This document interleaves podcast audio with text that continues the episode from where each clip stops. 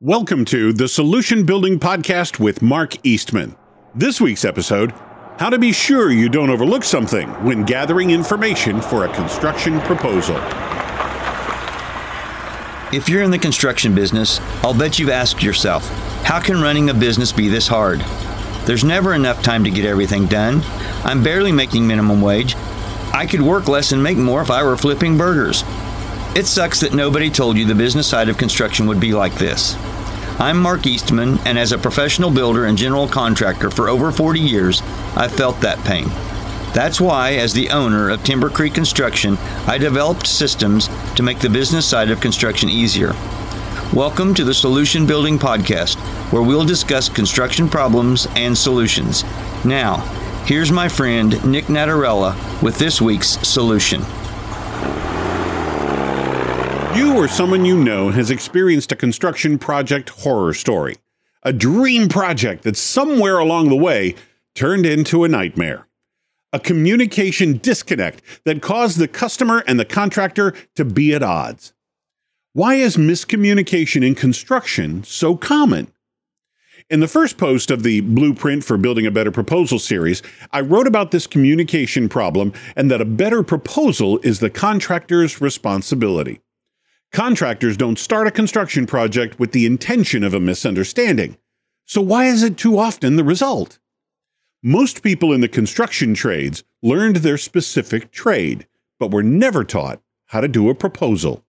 In the second post of the series, I explained the parts of the proposal system. In the third, I went through the different steps of the process. In this post, we'll break down step one gathering information. The first information you should gather is why. Why does the customer want to do this project? Do they need more space? Does something need repaired or replaced? Are they looking to make it more usable? Or is it just because they want to? Knowing the why early helps determine a clear direction going forward. Unless the customer has a full set of blueprints and specifications, a site visit should be one of the very first parts of this step. Every individual project is as different as the customer is. Without blueprints, specs, or seeing the existing location, the chances of giving the customer the project they want is almost impossible.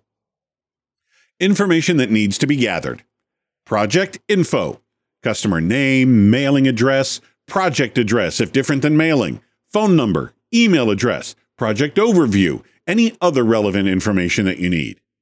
Measurements and dimensions, existing and new, building materials, existing and new, pictures of pertinent areas and existing construction, customers' design ideas and finishes.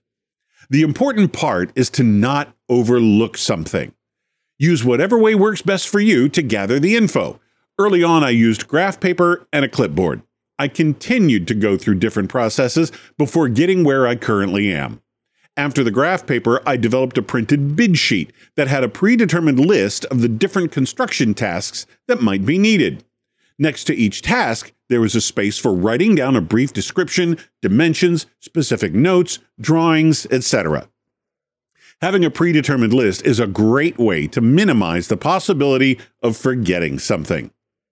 Now I use the same basic bid sheet on a Microsoft Surface tablet and can either type, write, or draw right on the document.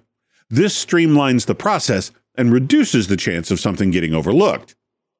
Forgetting to include something in the proposal is a sure way to lose money. There are over 100 items listed on the bid sheet, and it still doesn't cover every possibility. Construction projects vary a lot. Even small projects can include a lot of different pieces. If you leave one of these pieces out, someone's going to end up unhappy. If you start with a list, you're less likely to overlook something. Next week, we'll take the information gathered on the bid sheet and turn it into a scope of work. Thanks for listening to the Solution Building Podcast. If you'd like more information on business systems and coaching that can help you be more successful, check out the blog archives at solutionbuilding.net. While you're there, download a free copy of the seven bid mistakes that cost contractors a fortune and how to avoid them. It'll show you how to save time, be more profitable, and have satisfied customers. At Solution Building, we find solutions and build dreams through coaching, consulting, and constructing. This is Mark Eastman, and thanks for taking the time to listen to me thinking out loud.